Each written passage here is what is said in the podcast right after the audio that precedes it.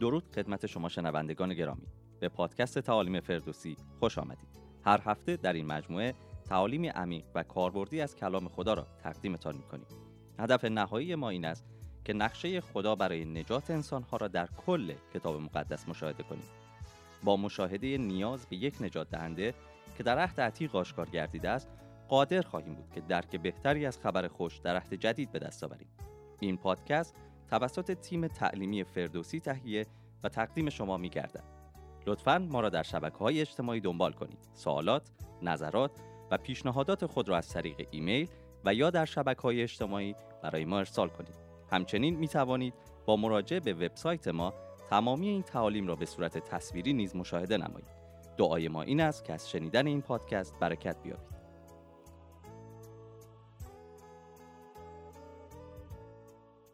The message from God has such a powerful effect on Habakkuk that he puts a prayer to song. بنابراین پیغامی که خدا به حبقوق میده اونقدر روی اون تاثیر می‌ذاره که دعای بعدی اون به نوعی یک سرود هست Would you read verse 1, please?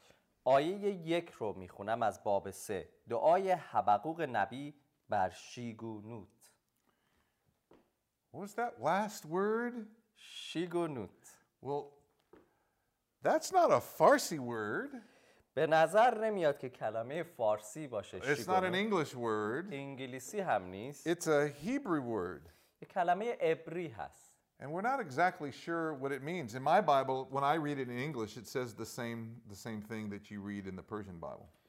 واقعا نمی‌دونیم که معنی این حتی در عبری چی هست حتی در کتاب مقدس وقتی که می‌خونیم در پاورقی پایین کتاب نوشته که معنای این کلمه نامشخصه So we're not exactly sure what the word means. پس خیلی مطمئن نیستیم که معنای این کلمه چی هست But we think that it's a musical term. ولی فکر می‌کنیم یک شکل موسیقیایی هست Some suggested translations include the idea of uh, frenzied or emotional. بعضی ها این رو اینطور ترجمه می‌کنن که یک ایده مثلا احساسی درش هست. It likely comes from the Hebrew word which means to wander. ممکنه یه جورایی از یه کلمه عبری میادش که به معنای عجیب در تعجب یا در عجب بودن هست. And I think that's a pretty good description of how Habakkuk comes to worship God in this situation. ولی فکر می‌کنم این کلمه به خوبی توصیف می‌کنه که چطور در این شرایط حبقوق داره خدا رو پرستش می‌کنه His emotions are all over the place. احساسات حبقوق که همه جا رفته بالا و پایینی فراوانی توی دوباب قبل داشته He's excited, he's worried, he's afraid, he's got so many emotions. اه، هیجان زده هست نگران ترسان احساسات مختلفی رو در بابهای قبل از حبقوق دیدیم And so when you read this chapter, پس وقتی این باب رو میخونیم I want you to have this idea in your mind. میخوام این ایده رو در ذهن خودتون نگه دارید What is the song? What is the sound? What is the, the melody of the music that might describe this prayer? چه جور ملودی چه جور حالت موسیقیایی می‌تونه این دعای حبقوق در باب سه رو به خوبی پوشش بده و توصیف کنه؟ So I want you to go ahead and begin reading chapter 3, verses 2 through 16. می‌خوام از باب سه آیات دو تا 16 رو بخونم. ای خداوند آوازه تو را شنیدم. خداوندا از کارهایت در شگفتم. در میان این سالها آنها را زنده ساز. در ایام ما آنها را بشناسان و در حین غضب رحمت را به یاد آور. خدا از تیمان آمد. آن قدوس از کوه فاران. جلال او آسمان ها را پوشانید و ستایش او زمین را آکنده ساخت. درخشندگی او همچون نور بود. از دستش پرتوها ساطع میگشت. و قدرت او در آنجا پنهان بود. پیش روی او تاون می‌رفت و آتش تب نزد قدمهای او بود. او ایستاد و زمین را به جنبش درآورد. او نگریست و قومها از جا جستند. کوههای ازلی در هم شکستند و تپه های ابدی پست شدند. طریقهای او جاودانی است. خیمه های کوشان را در زحمت دیدم. چادرهای سرزمین مدیان لرزان شدند. خداوندا آیا غضب تو بر نهرها افروخته شد و خشم تو بر رودخانه ها آیا بر دریا قیز داشتی آنگاه که بر اسبان خود پیش راندی بر عرابه های نجات خیش؟ کمان خیش از غلاف بیرون کشیدی و تیرهای بسیار طلب کردی. زمین را به نهرها منشق ساختی کوهها تو را دیدند و از درد به خود پیچیدند سیلابها جاری شدند و ژرفا به قررش در آمده دستان خیش برافراشت. از تابش برق تیرهای تو و درخشندگی نیزه براغت. خورشید و ماه در برجهای خود بی حرکت ایستادند. در خشم زمین را در نوردیدی و در غضب ملتها را پایمال کردی. برای نجات قوم خود بیرون آمدی. برای نجات مسیح خیش. سر خاندان شریران را کوبیدی و از شالوده تا به گردن را مکشوف ساختی. سر جنگاوران ایشان را به نیزه خودشان مجروح کردی. آنگاه که چون گردباد آمدند تا مرا پراکنده سازند. شادمان از اینکه گویی برای فرو بلعیدن فقیران در خفا می‌رفتند. با اسبان خود دریا را زیر پا نهادی. آبهای بسیار را به تلاطم درآوردی. این را شنیدم و احشایم بلرزید و از صدایش لبانم بجنبید. پوسیدگی به استخوانهایم داخل شد و در جای خود لرزیدم. اما به آرامی انتظار روزی را خواهم کشید که تنگی بر قومی که بر ما حمله میآورند آرز شود. You know, I want to go back to verse 2 and make a note of an important theme. میخوام به آیه دو برگردم و اینجا یک اه، تم خیلی مهمی رو بهش اشاره کنم Habakkuk says to the Lord, In wrath, remember mercy. اه، اینطور میگه در خشم خودت اه، رحمت رو به یاد بیار It is the two ways God manages sin به دو طریق خدا گناه رو مدیریت می‌کنه wrath and mercy. و رحمت And of course, as followers of Jesus Christ, we are so glad that in the cross is where God's wrath and God's mercy intersect. و ما به عنوان پیروان عیسی مسیح خیلی خوشحال هستیم از این حقیقت که در صلیب خداوند ما عیسی مسیح غضب خدا دیده شد در عین حال رحمت خدا So in verses 3 through 16, Habakkuk is reminded of how God's holiness and wrath against sin met in the book of Exodus. بنابراین در آیات 3 تا 16 حبقوق داره به یاد میاره برای خودش و برای شنونده که چطور غضب خدا و اون عدالتش رو در کتاب خروج یک بار انجام داده God brought his wrath against the Egyptians غضب خودش رو بر علیه مصری ها نشون داد and brought his mercy towards his people and brought them out of slavery. و رحمت خودش رو به قوم خودش که در مصر برده بودن نشون داد و اونها رو از بردگی و اسارت بیرون آورد Throughout the Old Testament, God wants his people to remember how he has acted on their behalf. در تمام عهد عتیق خدا می‌خواد که مردم به یاد داشته باشن از یاد نبرن رفتار و شخصیت خدا رو که در گذشته انجام داده In the book of Exodus, God brought the people out of Egypt and established them as his nation, as his people. در کتاب خروج می‌بینیم که خدا قوم خودش رو از مصر از بردگی بیرون میاره و چطور اونها رو به عنوان قوم خودش پایدار و استوار میکنه And then God put in places feasts and ceremonies that would always remind the people that they are his covenant people. بنابراین تمام رسوم تمام اعیاد یهودی ها برای این بود که به یاد بیارن که از کجا به کجا اومدن He has to do that because we are a forgetful people. باید خدا این رو از مردم میخواست که انجام بدن چون ما مردمی هستیم که به راحتی فراموش میکنیم The people were not faithful throughout Old Testament history to keep the feasts and the ceremonies. متاسفانه مردم در عهد عتیق می‌بینیم که اونقدر وفادار نبودن که تمام اعیاد رو به درستی نگه دارن So they forgot how God had saved them.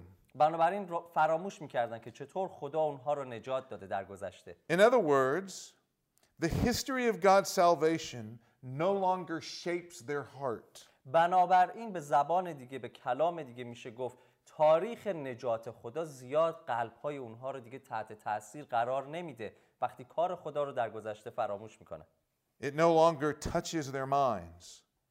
ذهنهای اونها رو هم لمس نمی‌کنه به یاد نمیارن The culture of God's people is not impacted by the historical realities of their salvation. در حقیقت فرهنگ مردم و قوم خدا اونقدر دیگه تحت تأثیر تاریخ نجات بخش خدا که در گذشته برای پدران اونها انجام داده قرار نداره But that's not true for, for Habakkuk. اما این برای حبقوق یک حقیقت نیست Habakkuk remembers how God acted on behalf of his people. حبقوق به یاد میاره که چطور خدا از از طرف یا به جای مردم خودش عمل می‌کنه And as he remembers God's mercy and God's wrath, his body literally trembles. و وقتی که به غضب خدا و رحمت خدا فکر می‌کنه در این آیات میشنویم که میگه احشاش بدنش به لرزه میفته Read verse 16 again for us, if you will. آیه 16 رو یک بار دیگه می‌خونم این را شنیدم و احشایم بلرزید و از صدایش لبانم بجنبید پوسیدگی به استخوانهایم داخل شد و در جای خود لرزیدم اما به آرامی انتظار روزی را خواهم کشید که تنگی بر قومی که بر ما حمله میآورند آرز شود So, so Habakkuk knows that God's answer for Judah's ju- uh, injustice, for their evil and their, their sin, is going to be the Babylonians. بنابراین اینجا حبقوق متوجه شده که پاسخ خدا به ناعدالتی و شرارت یهودا استفاده از کلدانیان هست He knows that the Babylonians are going to be the instrument of God's justice. متوجه شده که کلدانیان ابزار عدالت در دستان خدا برای یهودا هستند And he's trusting in God's mercy. و به رحمت خدا اعتماد داره And so he waits for the Babylonians to come. بنابراین در انتظار کلدانیان هست که بیان But how will he wait? ولی چطور انتظار می‌کشه Let's look in the rest of the chapter, verses 17 through 19. بیایید به ادامه این باب نگاه بکنیم آیات 17 تا 19 این رو به ما نشون میده اگرچه درخت انجیر شکوفه نیاورد و میوه در موها یافت نشود محصول زیتون از میان برود و مزرعه ها آزوقه ندهند. گله از آغل منقطع شود و رمه در طویله ها نباشد لیکن من در خداوند شادمان خواهم بود و در خدای نجات خیش وجد خواهم کرد. خداوندگار یهوه قوت من است. او پاهایم را همچون پاهای آهو میگرداند و مرا بر مکانهای بلندم خرامان می‌سازد. برای سالار سرایندگان با همراهی سازهای زهی So now what I want to do is go back to chapter 2, verse 4, کاری که می‌خوام الان بکنیم اینه که برگردیم به باب دو آیه چهار. And I want to tie these two verses together. و می‌خوام این, دو این آیات رو به همدیگه ربط بدم. remember in verse 4, it said, The unrighteous live for themselves only. یادتون میاد در باب دو آیه چهار گفت ناعادلان فقط برای خودشون زیست They're میکنن never satisfied. هرگز هم راضی It's نمیشن always about me, me, me. همیشه موضوع درباره من و من و من هست And then he contrasts that attitude with the rest of verse 4 that says, The righteous will live by faith. و این تضاد رو نبی در آیه چهار از باب دو اینطور نشون میده در ادامه آیه وقتی میگه پارسا به ایمان زیست خواهد کرد So I think chapter 3, verses 17 through 19, من فکر می‌کنم که باب سه آیات 17 تا 19 is what Habakkuk means by living in faith. اون چیزی هست که منظور حبقوق رو از زندگی در ایمان یا زیستن در ایمان نشون میده. When we think of having more faith, وقتی ما به این موضوع فکر می‌کنیم که چطور ایمان بیشتری داشته باشیم we, we often use measurements like weight or size. معمولا از ابزارهای اندازه‌گیری مثل اندازه یا بزرگی استفاده می‌کنیم when we say, I want to be a man or a woman of faith, مثلا وقتی میگیم می‌خوام من مرد و یا زن ایمان باشم for many of us, that means we want, um, we want large faith that's measured in kilos. برای اکثر ما این به این معنا هستش که ما می‌خوایم یه ابزاری برای سنجش ایمانمون داشته باشیم که مثلا ایمان ما چند کیلو وزنشه And so we, we kind of we get this picture of you know someone that's got big, big powerful shoulders and they're carrying around their big powerful faith. بعضی وقتا این تصویر در ذهن ما میاد که کسی که ایمان قوی داره باید بازوها و شانه های خیلی قوی و بزرگی داشته باشه که این ایمان بزرگ رو حمل کنه But the Bible in general, and Habakkuk in particular, measures faith not by grams, but by meters.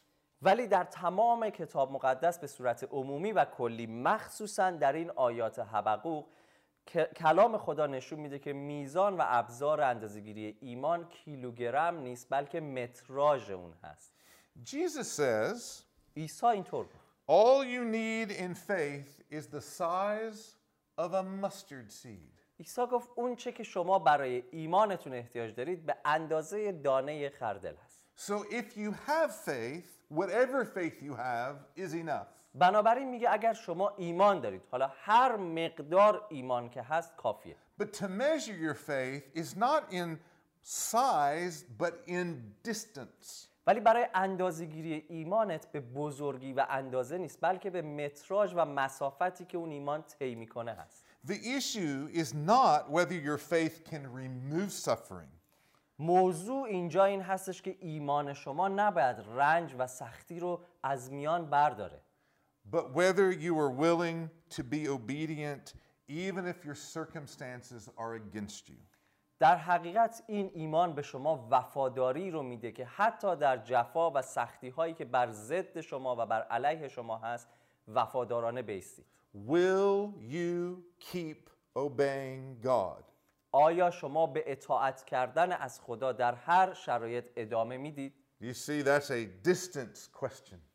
پس می‌بینید سوال اینجا در رابطه با مسافتی هست که این ایمان طی می‌کنه Let's look at the progression there in verse 17. حالا به این روند این آیه نگاه بکنید آیه 17 He mentions some agri- he uses some agricultural illustrations for this در idea. حقیقت در این ایده برای اینکه توضیح بده از یک سری نشانه ها و یا مثال های کشاورزی داره استفاده He می‌کنه talks about the fig trees not blossoming. مثلا راجع به درخت انجیری میگه که شکوفه نمیاره And fig trees not blossoming is not a devastating event. مثلا اگر درخت انجیر شکوفه نده اونقدر ماجرای بحرانی و سختی نیست It's not good, خوب نیست but it's not terrible. ولی وحشتناک هم نیست But look at the next section. ولی قسمت بعد رو ببین Having no wine. Well, that's worse. میوه در موها یافت نشه خب این سختره این بدتره But it's not catastrophic. ولی از میان برنده یا چیزی که دیگه غیر قابل تحمل باشه نیست But not having olives, ولی اگه زیتون نباشه now that would be very difficult. خیلی سخت میشه Having no oil would mean would mean dark nights and difficulties in cooking. نبودن محصول زیتون یعنی روغن زیتون به معنای سپری کردن طول شبها در تاریکی و نداشتن اجاقی برای پختن خوراک هست Again, it's bad. دوباره این بد هست سخت It's هست serious, جدی هست but it's not catastrophic. ولی یه موضوعی که غیر قابل تحمل باشه نیست But look at the next three conditions. اما به سه تا شرایط بعد از اون نگاه کنیم No grain, no sheep, no cattle. مزرعه آزوقه نده گله ها از آقل منقطع بشن و رمه ای در طویله ها نباشه That would be catastrophic. این واقعا شرایط غیر قابل زیستی خواهد بود. I mean, we, you and I live in a, in a culture and a society where if, if, if you don't have a good crop or a harvest of food in one part of the world, then you can buy it from another part of the world and have it shipped to, to wherever there's uh, wh- wherever there's not a good harvest. امروز من و شما در شرایطی که زندگی میکنیم اگر در منطقه ما کشاورزی یا محصولات خوبی پیدا نشه یا حتی اگر قحطی باشه ما میتونیم به راحتی از قسمت های دیگه دنیا حتی آنلاین خرید کنیم اونا رو برای ما میفرستن به آدرس ما دم در خونه But that's not true today. Or that's not true in the Old Testament. ولی در عهد عتیق این واقعیت وجود نداشت When they didn't have a good harvest, اگر محصول خوبی it could نداشتن destroy an entire economy. می‌تونست تمام اقتصاد اونها رو از بین ببره And many people could die of hunger. و بسیاری از مردم به خاطر گرسنگی. میمردن خیلی موضوع جدی بود So here's the path.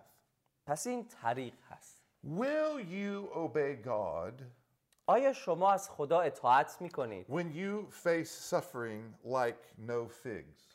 وقتی با سختی های روبرو میشید مثل نبود انجیر Will you follow God and obey God when there's no wine? آیا همچنان از خدا اطاعت می‌کنید اگر شرابی پیدا نمیشه یا محصول درخت مو وجود نداره When there's no oil? وقتی هیچ روغنی نیست آیا هنوز از در اطاعت از خدا ادامه میدی Will you obey God? Will you continue to move forward in obedience even when your life gets more suffering over time? آیا همچنان وقتی حتی زندگی تو قدم به قدم سختتر میشه در مشکلات زندگی همچنان از خدا اطاعت می‌کنی و با ایمان به پیش میری When you move from inconvenience to devastation? وقتی از یک شرایط نه چندان راحتی ادامه میدی و به یک شرایط خیلی بغرنجی میرسی You see, the unrighteous person says no ناعادلان شخصی که عادل نیست میگه خیر because the because Habakkuk says the unrighteous person is only caring about himself. چرا چون حبقوق میگه شخصی که عادل نیست فقط به خودش فکر می‌کنه So the unrighteous person gives up very quickly. بنابراین شخصی که عادل نیست خیلی سریع و راحت تسلیم میشه But the righteous person understands that it's not about him. اما کسی که عادل هست شخص عادل متوجه میشه که موضوع اصلا اون نیست So if the figs don't bloom, the wine goes away, when the cattle is gone, when all of the bad things take place, the righteous person still stands firm. بنابراین شخص عادل این رو متوجه شده که اگه درخت انجیر شکوفه نده میوه در موها یافت نشه محصول زیتون از میان بره و همچنان در این مسیر ادامه خواهد داد So the question is this Will you remain faithful from the beginning until the end?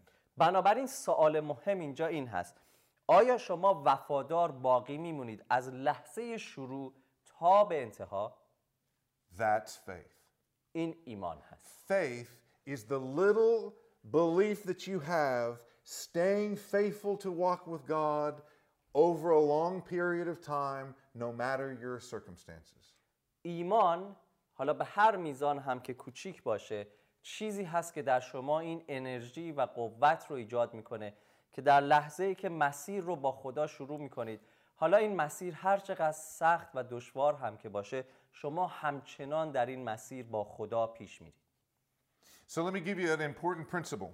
پس بذارین یک حقیقت خیلی مهم دیگر رو به شما in the book بگم of Habakkuk, در کتاب حبقوق این حقیقت but وجود it's also داره true in the Gospels. اما در اناجیل در انجیل هم وجود داره. Genuine faith is never measured at the beginning, always measured at the end. ایمان حقیقی هرگز در لحظه شروع اندازهگیری نمیشه لحظه اندازهگیری مقیاس و میزان ایمان در انتهای مسیر هست Jesus says, Those who remain faithful to the end are the ones who will be saved. عیسی اینطور گفت کسانی که تا به آخر وفادار میمونن آنها نجات خواهند E- even those whose circumstances are very difficult continue to move forward in obedience with God. That faith is real. حتی برای اشخاصی که شرایط زندگیشون به شدت دشوار هست و در جفاها و سختیهای فراوانی هستند اگر همچنان در ایمانشون به خداوند میمونن و ادامه میدن اون اشخاص نجات خواهند یافت The righteous man keeps on moving forward. شخص عادل به پیش رفتن ادامه میده The righteous man says, God, the Lord, is my strength. شخص عادل میگه خداوند قوت منه So, you, do you see the contrast between the righteous and the unrighteous? پس شما این تضاد رو بین ناعادلان و عادلان میبینید در سبک زیستنشون The unrighteous, it's all about him. برای ناعادلان همه چیز موضوع کلیدی خودشون هست But for the righteous, it's all about God. اما برای عادلان همه چیز درباره خدا هست God, the Lord is my strength, he says. اینطور میگه حبقوق خداوندگار یهوه قوت من است Verse 18, I will rejoice in the Lord. همچون میگه در او من در در آیه 18 میگه لیکن من در خداوند شادمان خواهم Verse 18, I will take joy in God of my salvation. در خدای نجات خیش وجد خواهم نمود And so that's the important distinction I want you to see in the way Habakkuk unpacks faith and right- unrighteousness. بنابراین این چیزی هستش که من می‌خوام در کتاب حبقوق متوجه بشید که نبی چطور حبقوق نبی اینها رو از هم جدا می‌کنه سبک و روش زندگی ناعادلان رو و کسانی که عادل هستن پارسایان رو از همراهی شما بسیار سپاسگزاریم. امید داریم که این پادکست باعث تشویق تقویت و بنای شما گردیده باشد. لطفا نقطه نظرات خود را در پایین همین پادکست برای ما بنویسید و در صورت تمایل آدرس پادکست ما را با دوستان خود به اشتراک بگذارید. برای اطمینان از اینکه هر هفته پادکست جدید ما را دریافت کنید لطفا مطمئن شوید که این صفحه را subscribe کرده اید. لطفا تیم ما را در دعای خود به یاد داشته باشید.